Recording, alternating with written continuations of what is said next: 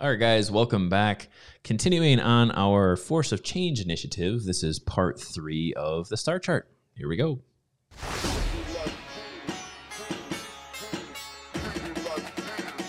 Welcome to the podcast.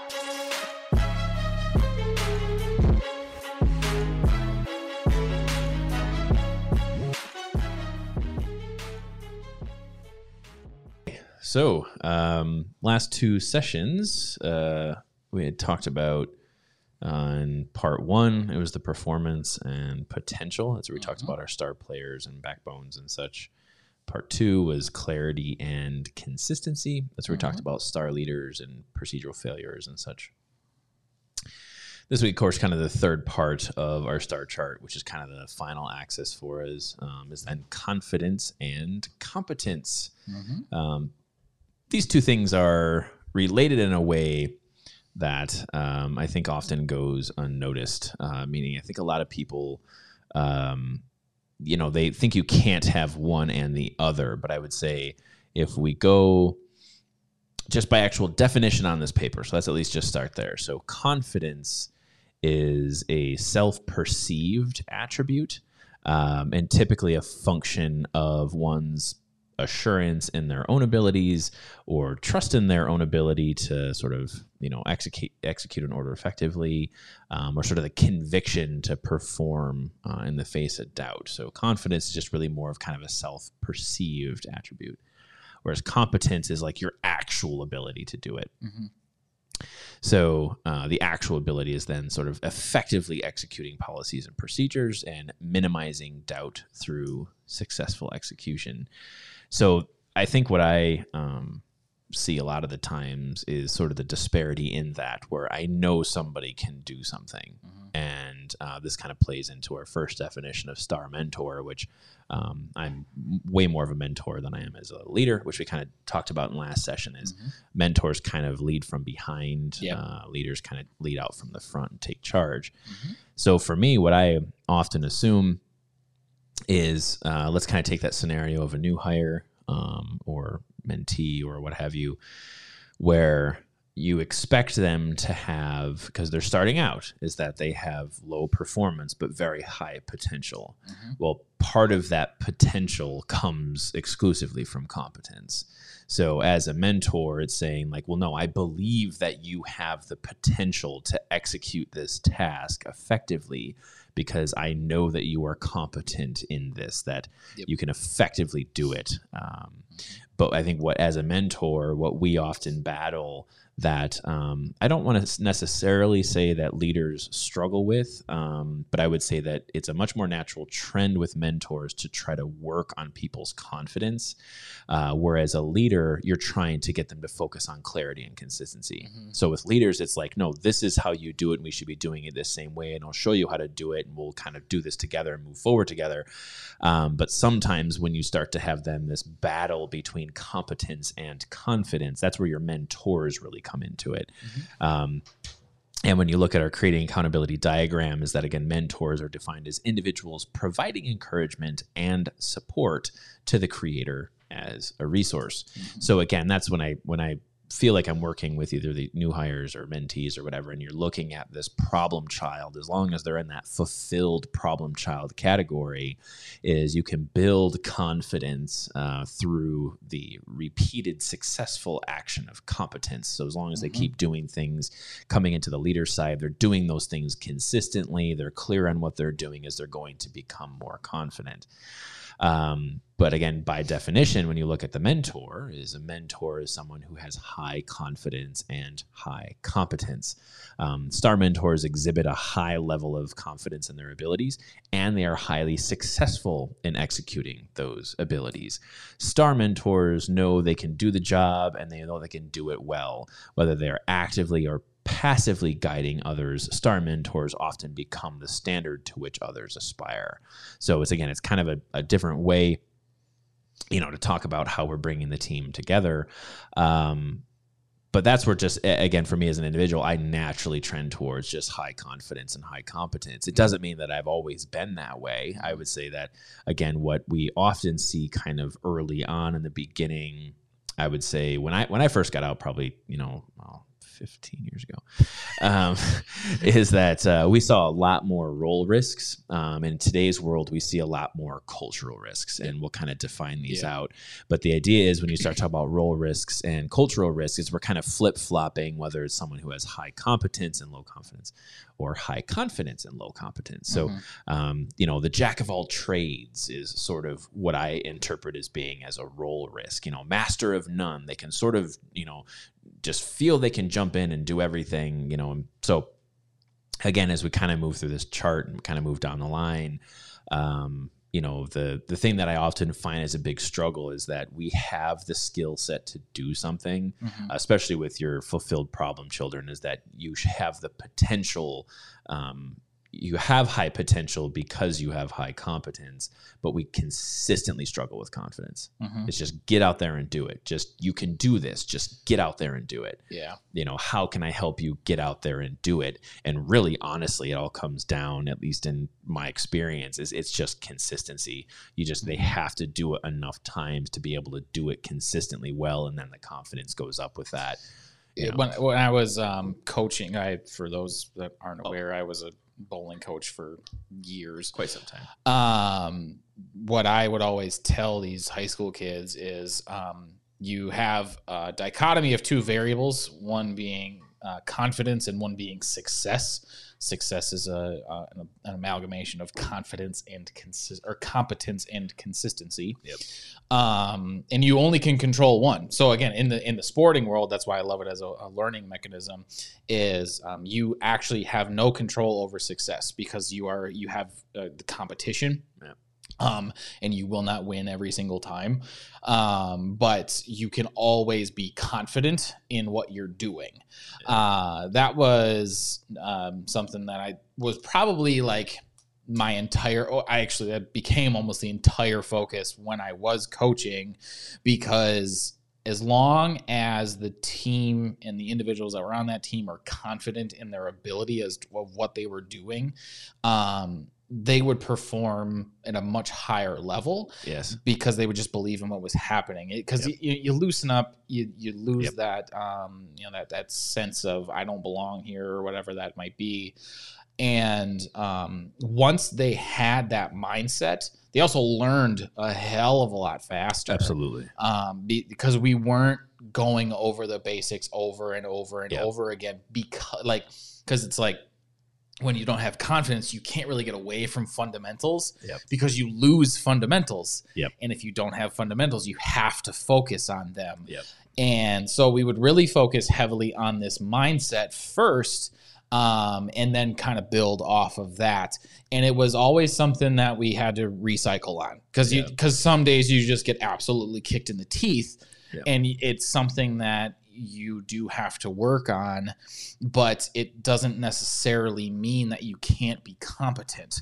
Um, that, yeah, like yes, you want to have both, and once you have both, then you can really push that out into others. Um, but but focus for me, focusing heavily on confidence, especially in the highly competitive environment, and I would argue that our industry is also highly competitive, even if it is one versus themselves.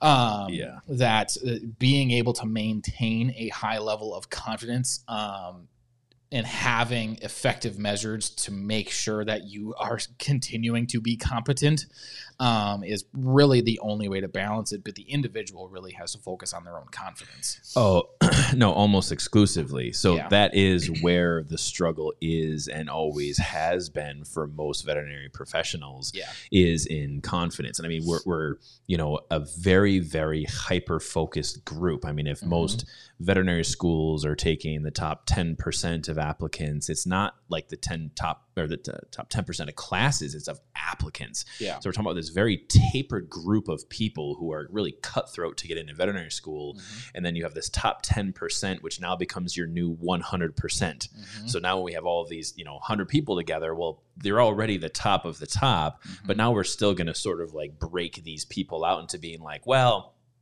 even though you're like super intelligent for getting in here there's someone clearly better than you and we're going to rate that based on what your grades are. Yeah. you know and then based on your grades well i'm a two point student i'm a four point student. Well obviously they're smarter than i am yeah, but you're smarter than 90% of the other people who didn't get in or didn't even have come close Yeah. to even applying. So Yep. there's ways in which, as we go through our education system, that it is very cutthroat. But what it does is you have these little built-in things, these little these little things that start to really challenge your confidence as you go along the way, and it's Yep. subtly. It starts out with GPA. Yeah. So as you start to kind of come into this mindset, and that's where for me, when I got into veterinary school, I'm like, I made it.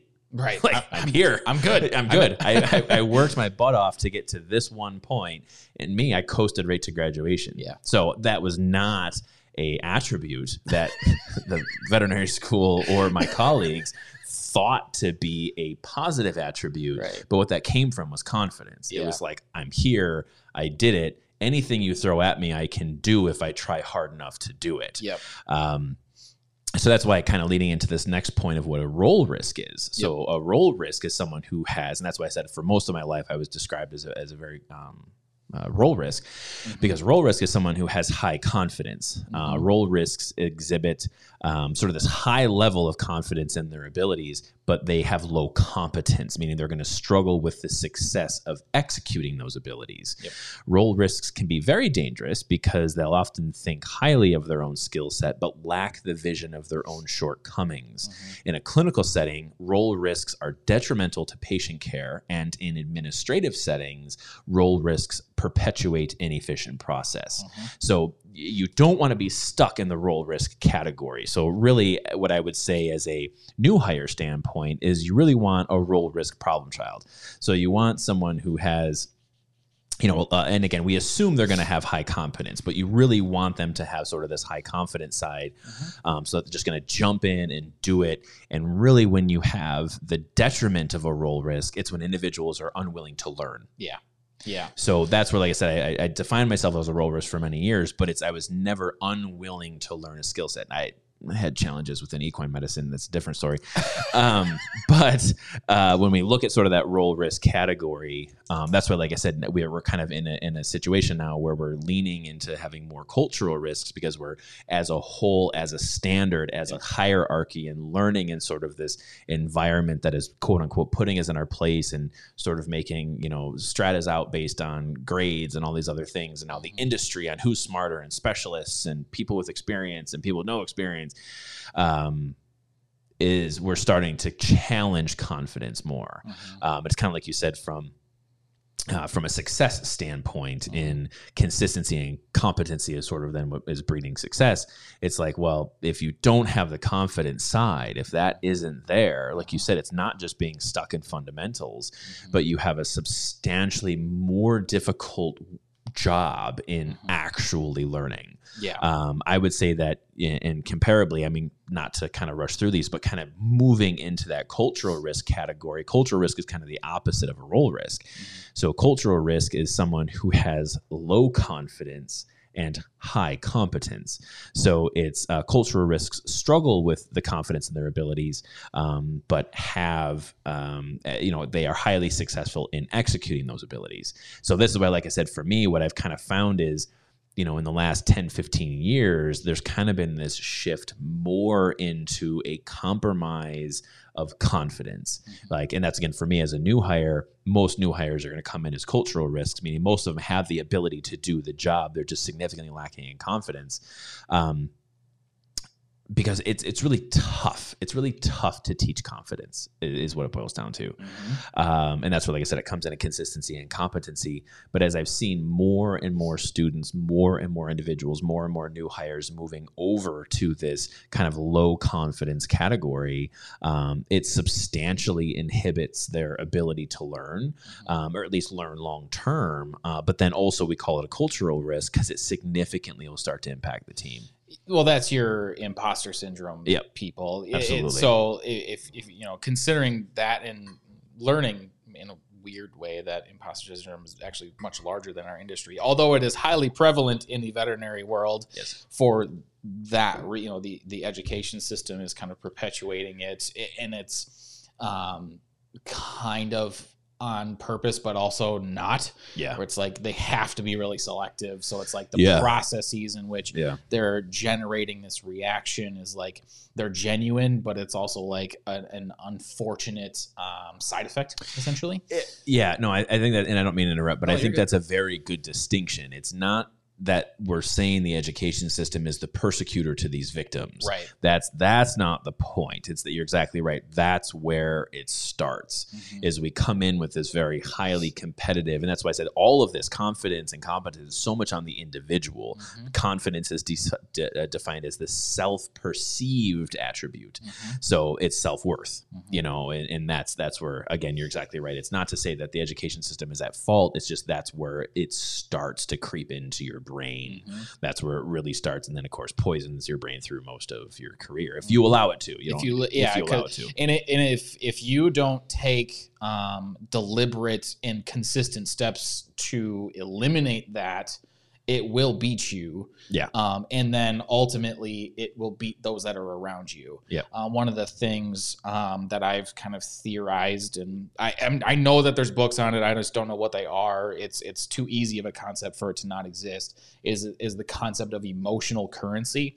Confidence is the thing that's going to dictate that. So essentially you you walk into a room with you know three units or whatever it is um, and depending on how you walk into the room you will either put into basically what everyone can pull out of or you will take from the, Oh, the yeah. central pot Yeah. um, and the more confident you are the less you're taking away from other people um, which again I, I just think about it theoretically as essentially put in more than you take Yeah. um, and over time it will pay dividends and, Yeah. and your team will be better off for it because if you need one you've already put in so much they'll be more than happy to give to you and vice versa Yeah. um, you're all there to work together but if you have a if you're consistently low confidence and people are having to continuously feed you with affirmation even though you're high competence yeah. it's like a part like that gets to the reaction of like dude just get over yourself. You're good at this. Correct. Like just Yeah. just stop. Yeah. like stop and have some perspective. Yeah. Well and that's and that actually then becomes sort of what they seek yeah you know is is when you ha- and that's why again we call this a cultural risk is because like you really want that you want people just to tell you how good you are at things Uh-huh. Yeah. so it, It feels good. it's a yeah it's a it's a, it's a comfortable place that people can sit Mhm. inappropriately yes so and it's and if it's a short term thing you know you have a you know, you have a case that really rocks you. I'm, I'm, I'm good at doing surgery, and I have this one surgery that goes bad. Now my confidence is shook, mm-hmm. you know. But it's it, what I have often found that even in circumstances where I'm talking with a new hire mentee or what have you, where there was a mistake made on a case, mm-hmm. um, is that once I have a discussion about all of the other like extenuating circumstances and variables that would have led to this case's failure, mm-hmm. I would say almost exclusively pulls the doctor and veterinarian out of the mm-hmm. equation almost entirely. yeah You know, it, with, with the exception of a deliberate, knowledgeable act of negligence, which no one has. right You know, so when you Right. kind of, and that's where again our case reviews come into it, and our after action reports come into it. Is it's like if you start to look at all of these other variables, and that actually came when we just had this after action here within the last week or what have you. People thought they were going into it for just one problem, Mhm. and once we finally start to sit down and talk about this stuff and where were the issues? Where was the you know where was the fault how did we fail? What is the accountable events? And it's like wow this is actually much bigger than i thought it was. This wasn't exclusively something that had to do with me. As you see these sort of conf, you know confidence issues just sort of melt away. Mhm. and that's actually one of the one of the one of the powers of the after action is uh, you, you kind of talk about is that uh, I am Spartacus moment. So Yep. it's as you start to assume more responsibility and saying I am the one who's responsible for this and I tried and I failed but I learned from my mistake that's almost equally as empowering. Mhm. where now it's like oh my gosh okay yep no problem I learned from that. And that's where I think all of this comes from is as you start to make this turn and these different type of risks is it's all one's perception of ability to learn. And I think that's where your role risks are much more likely to learn than your cultural risks. Um, and if, again a they at least have a greater propensity to learn faster. Yes, because your because your your role risks being high confidence, they just lack competence. Right. So they're just learning the skill set. Right. Whereas if you have someone with already a high skill set, it's super hard to learn how to be confident. It's it's easy to teach tangible skill set. Yes. it's really difficult to teach mindset. yes. You, I, you know, I think we talked about it in session two of this. Right? It's like you can't really teach hunger. Yep. Confidence is going to be closely knit with hunger or Yeah. desire. Um, it, but it like your role risks, although it, it, it, it kind of runs us into that, like they can also be really dangerous because they're Correct. gonna be. Um, you're not gonna see the competence risk as fast. Um, now, if you have a global risk, which is low confidence, low confidence, they're going to stick out like a sore thumb Yeah, yeah, yeah. uh, because the low confidence is going to give you pause um, as as someone who is observing what's happening, and you're going to just naturally have a closer eye on what they're doing.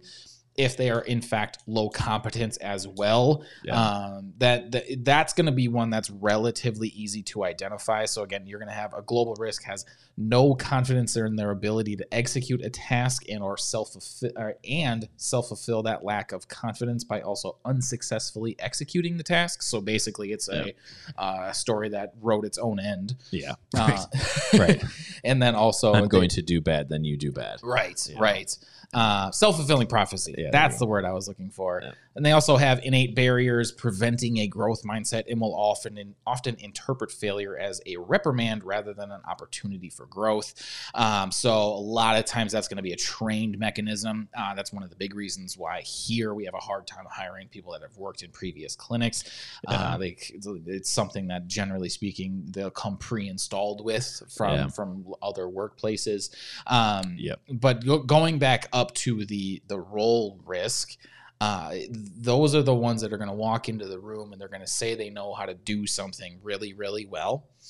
And you're going to be like perfect here's that exact scenario Right. and then their hands just lock up Right. and they don't know what they're doing Yeah. um, and, and it, you can it's easy to throw that person into a scenario where they can fail in a way that is detrimental to uh, the, the overall mission of what you're trying to do Yep. um, and you won't see it coming um, thankfully we haven't had too much experience with that um, Well, it, it happens It's part of the hiring process, though. So you know, Yeah. again, I think what we had kind of said earlier on in this in this portion was saying that like your problem child or your problem children are the ones that have high potential and low performance. Um, is it's really kind of coming into saying like, well, if someone who has the attribute of high confidence those are kind of the individuals that we try to seek out in Yes. in, in hiring. You want to try to find the really confident people because it's like you can, like you said, you can teach them the tangible. Mhm. So their potential is in their ability to learn competence. Mhm. I think what we are often provided in this industry is the cultural risk. We don't have a ton of role risk. 15 years ago, I would I would argue when I got out of school, we had a lot more role risk. There were a lot more people who were confident in just jumping in and just doing it and trying and failing. And through failure, you're going to learn. Through failure, you're going to grow. Failure, you're going to do better. Mhm. That's what it used to be. Mhm. So even in just my career time, seeing this shift where we have more people who were given effectively the same training as I was 15 years ago. If I mean, because again, universities change so slowly, the education was pretty close. yeah Um, is that we have significantly impacted their competence? I'm sorry, confidence. Confidence, Confidence. yeah. Um, and again, just to kind of quick run through the the things here. So, uh, cultural risks are effective in their skill set, but again, this is where we have lost self worth. Mhm. Cultural risks are often quick to self victimize, consider themselves imposters, and are unable to execute self forgiveness. And that was kind of the last part that I wanted to get to. Yep. Is it was this kind of self forgiveness part. Yep. So, for me, I have never. I personally have never been able to attach to that mindset. We kind of talked about it, um, I think, a few sessions ago, we actually talked about just the act of forgiveness and going through after actions and the growth mindset on our creating accountability diagram Mhm. that the only way you can go from rea- like being an actual creator in implementing an actual plan Mhm. like you have to exercise forgiveness Mhm. and it's really easy to forgive other people but it's really hard to forgive yourself Mhm. so again that's a that's a mindset for me where having been a role risk, I never had a problem executing self forgiveness. But again, when we're talking about this group of cultural risks where they just can't forgive themselves, especially, especially when mistakes are made, if they already have low confidence, they can't forgive themselves and then something quote unquote bad happens or a case doesn't end the way we want it to end or you know what have you is like you said that's where you jump right into that global risk Yeah. category it's a rapid movement in this low confidence category i would actually argue it's probably more difficult to go from a highly confident individual into a low confident individual um, if you are in an environment where you can learn Mhm. And that's why like i said through the hiring process but also through our cultural process we've really tried to focus on not hindering or not impeding the growth of or the execution of confidence Yeah. Yeah. I, I would say that it is pretty dependent on the environment that you're in because, Yeah. like, play out the scenario in an environment where it is a low um, learning environment Yep. and they walked in super confident and then they absolutely trip over their own feet.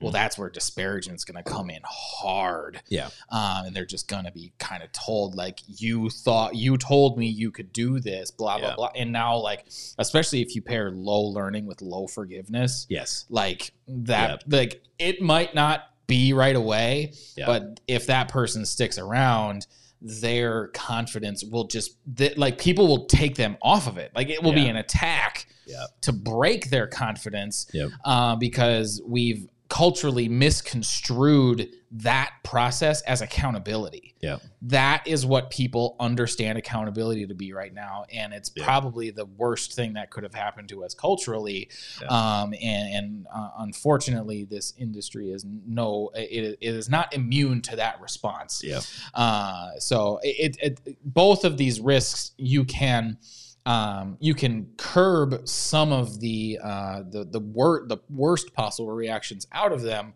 um, for role risks having a, an environment that is very focused around learning Yeah. for cultural risks having a- an environment that is really focused on forgiveness. Yeah.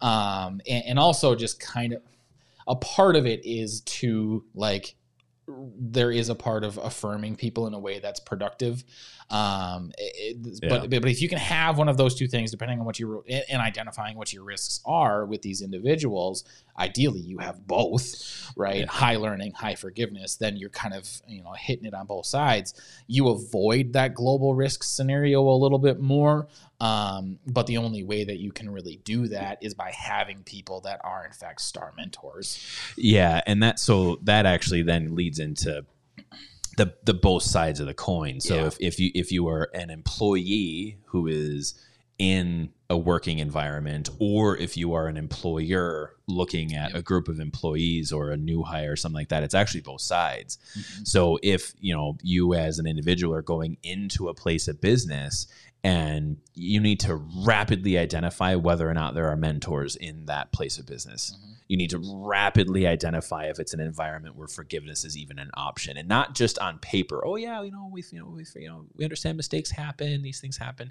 But it's really more of like, oh, can do they actually follow through with forgiveness when it happens mm-hmm. or is their idea of forgiveness like I'm thrown under the bus and just deal with it, kid?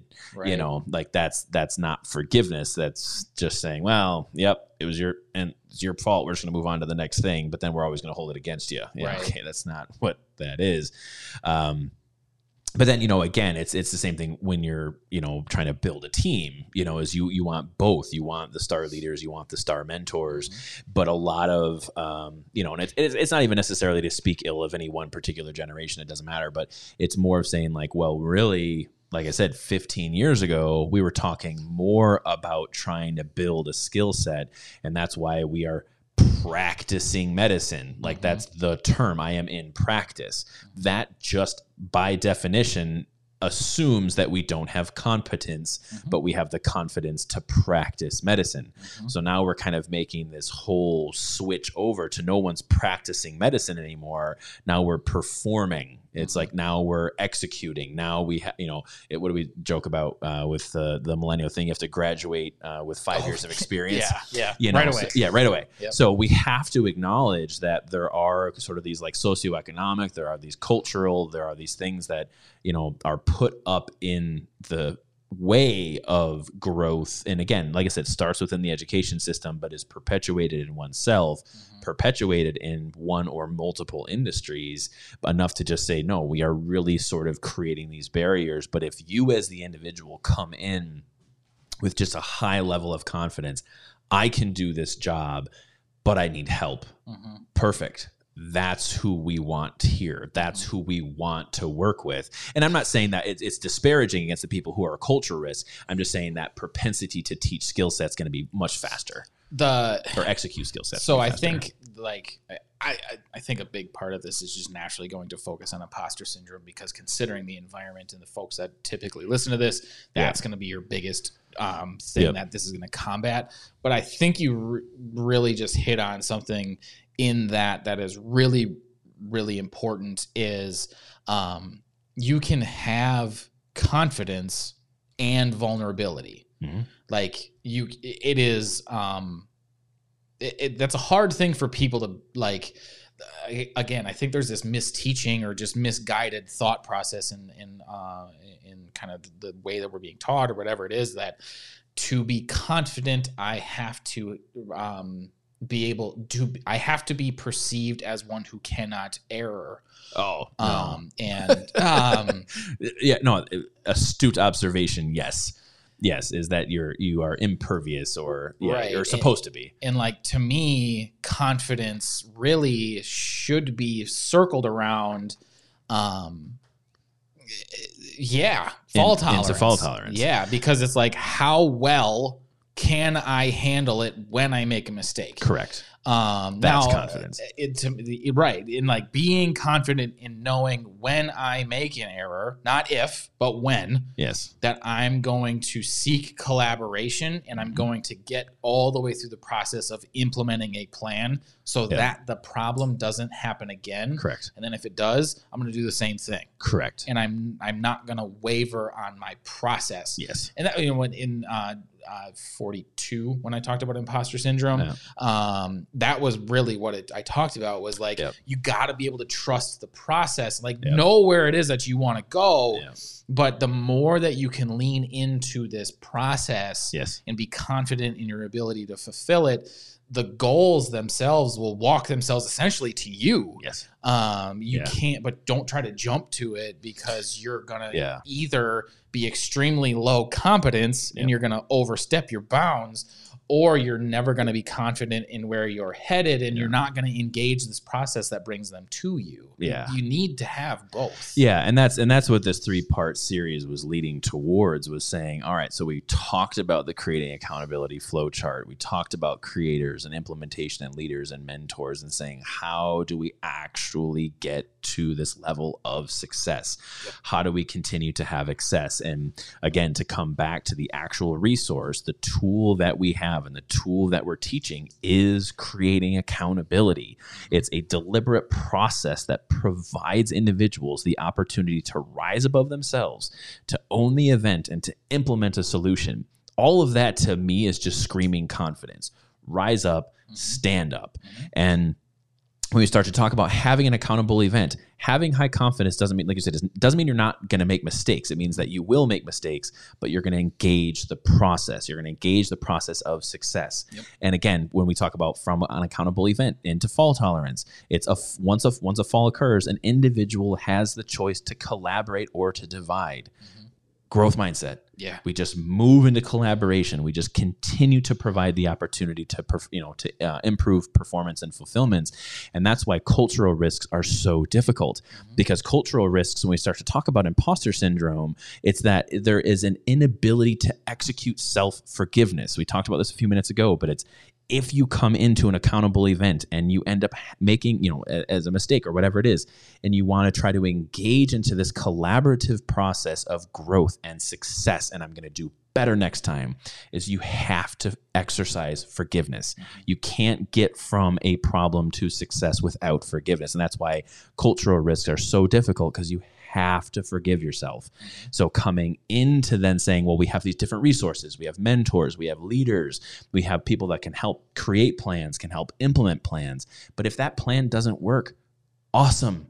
Then we can re engage the collaborative process. Why didn't it work? Was our solution wrong? Was our plan wrong? Was the implementation wrong? And you get to break that down one part further and then as we start to improve clarity of the accountable event, as we start to look at the competence, as we start to look at confidence, we start to look at consistency, that's what leads to successes.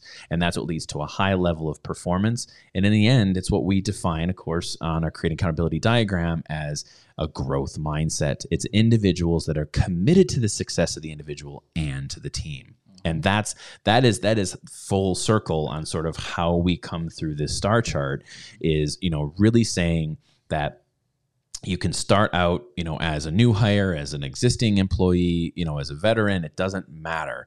It's mm-hmm. as you really start to come into these accountable events the star chart just helps improve conversation. That's all it does. Why didn't this happen? Why didn't it work? Um, and that's where, even with our after actions, when we had our after actions, it was as people were talking, I was scrolling through the on screen PDF and just circling, just being like, ah, you're talking about, you know, high consistency, low clarity. And it was starting to give context to the conversation and really focusing in on, oh, this is super easy. This is how we're going to see next time. Yeah, um, and that's uh, that was why when this tool originally came to be, it was li- literally a two by three Yeah. card, like just Yeah. have it in your pocket. yeah. uh, because like there are every part of this the, the in you know as we've worked through all these podcasts and have covered the this is literally we've we're 45 six episodes in and we've talked about one section of our ert not that we're going to do that for every section. Some of it gets really just you know it's necessary stuff but um it- all of that is really pushing towards like like two fundamentals of serve the patient Yep. in the moment accountability like Yeah. that's really what these two uh, the education system and, and our and our culture and core values sections really push towards and this tool of the star chart considering these six variables is you, we have these mechanisms to teach accountability and to teach how to implement solutions um, but over time it's about self-analysis it's about Oh, self-awareness in the Yep. moment Mhm. and like just like if you feel like you just biffed or somebody points out that you just biffed um, consider it in one of these six variables Yeah. what did i just miss and you know when we're talking about these cultural risks you know that's going to be think something that's going to be relatively um, predictable in the fact that it's going to happen in our environment um, you know you think about how confidence essentially got in your way like Yeah. how much did self-doubt uh, Yeah. predestine you to fail Yeah.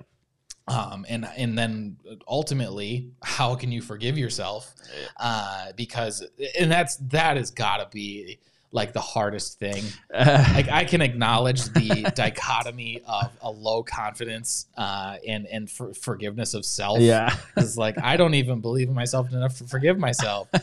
um, not an easy thing to do, but again, you, you just um, you have to take action on it in some way. Yeah. Whether that is just, I hate the term "fake it till you make it." It's, Right, it's a terrible way to live.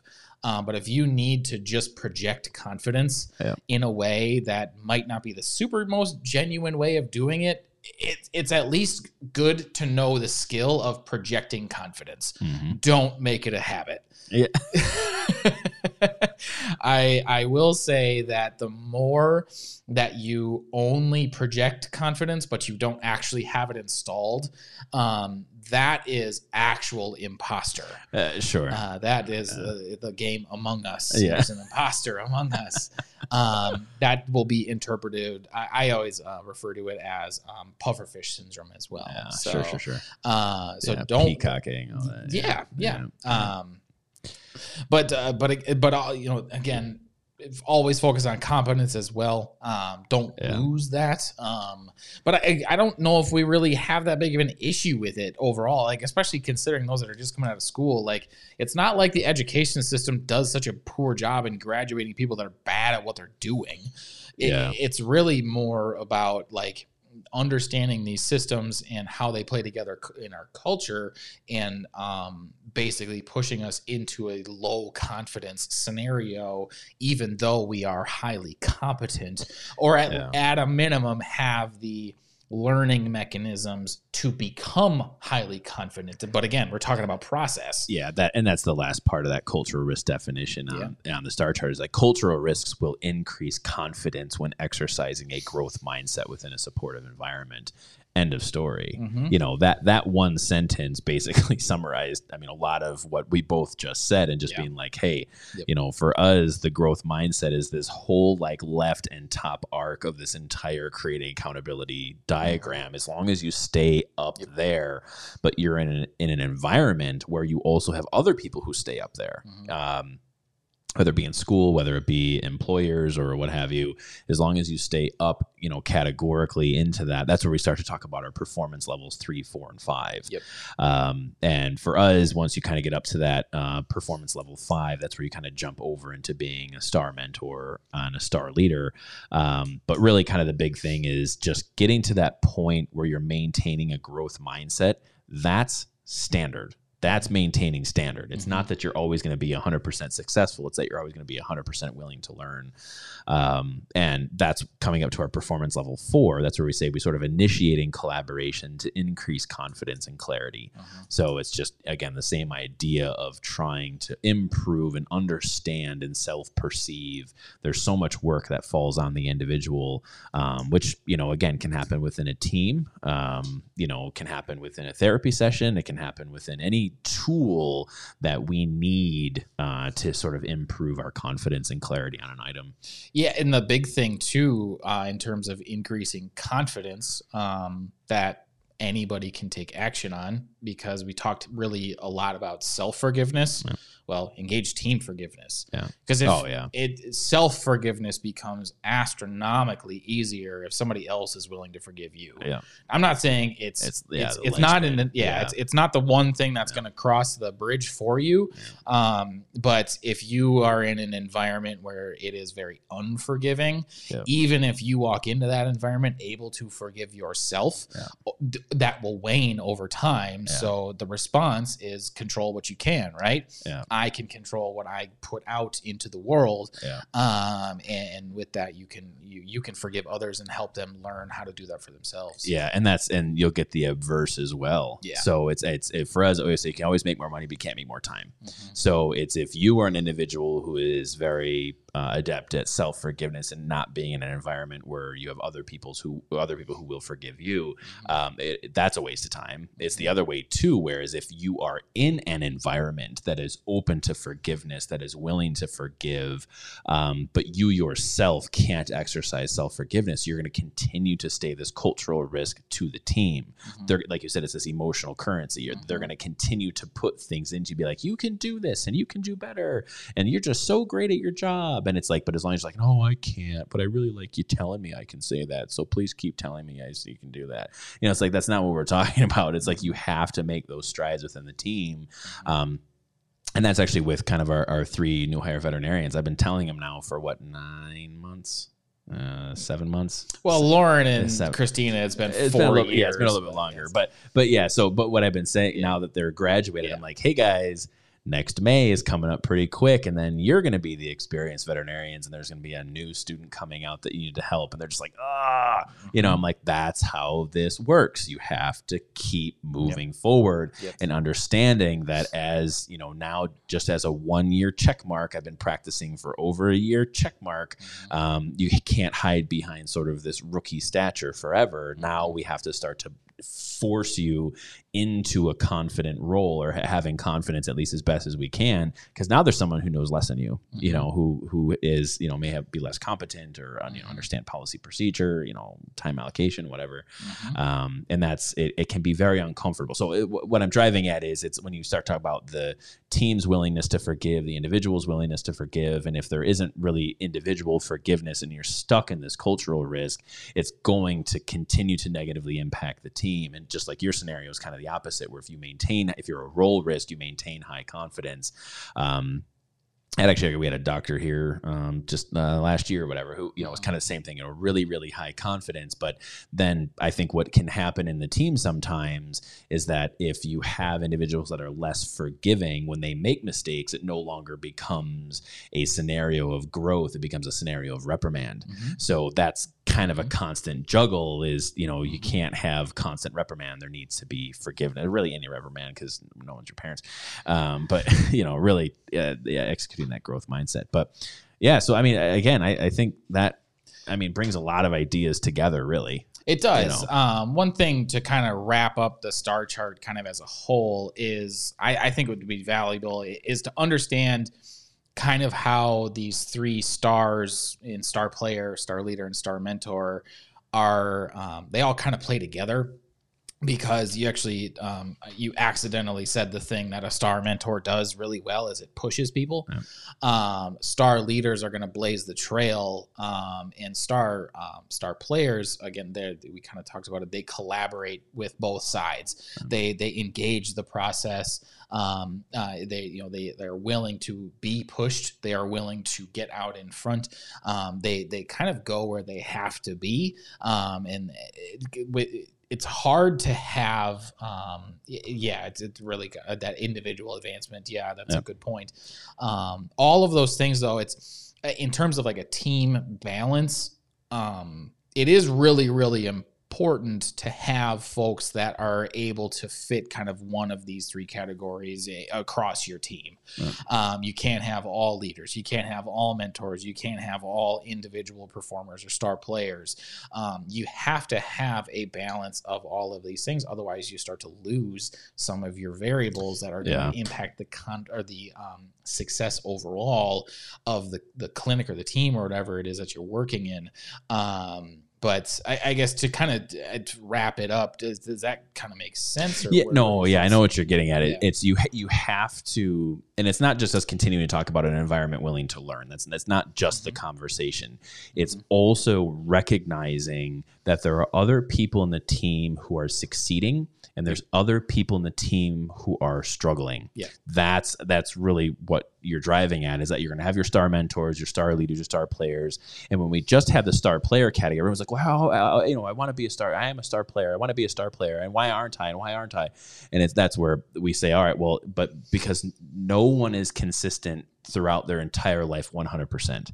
So if we're looking at that, I know we had previously talked about how this is a yes and no, black and white type thing. So I really don't want to throw nuance into this, Mhm. but just acknowledging that as we go through our lives, we're going to have high confidence, we're going to have low confidence, we're going to have high competence, we're going to have low competence, um, you know, uh, clarity and consistency, performance and potential. And I think when you talk about a team that exercises forgiveness, um, it's really understanding the individual and understanding that the team is going to be very, very diverse, but helping people from day one just as much as you're going to help them from year 10 you know, is that we're all sort of in this, but having the tools and the resources to talk about how we maintain a growth mindset, Mhm. um, it really pulls people out of division. It really pulls people out of victimhood and being rescuers. I would say that the victim rescuer role is really, really, really prevalent within cultural risks. Mhm. Um, you know, the oh woe is me type category. Oh, you're the best. Oh, woe is me. But Mhm. really, I think what we're driving at is that, you know, exactly right. There's going to be people at every part of the team, and it's okay to be at different parts of the team at different experience levels and clarity and consistency. But as long as you engage a growth mindset and you engage in an environment that you're willing to learn and you're, you're willing to be taught, that's how we save the profession. Hands down. I like it. Yeah. I like it. so, Um, I, I mean, I think that kind of Yeah, pretty much wraps it up. pretty well. Yeah. Um, so yeah, I guess uh, as we're moving forward in the podcast, like I said, kind of in the middle here, we have engaged a lot of different tools over Yeah. the last 50 hours. Uh, um, so as we kind of move forward, we're going to be kind of branching out into some different stuff, uh, kind of kicking around some ideas. But if you have anything that you would like us to talk about, um, whether that you know what whatever you really want, Yeah. like um, we're open to a lot of different ideas. Um, again, we're we're kind of planning some different stuff here moving forward. Um, make sure you subscribe so you can catch it as it's coming out. But uh, Dr. Carlo, would you like to take us out? sure. All right, guys. Thank you again for tuning in. I hope you learned something these last couple of casts. So uh, hit us up if you need anything. Thank you.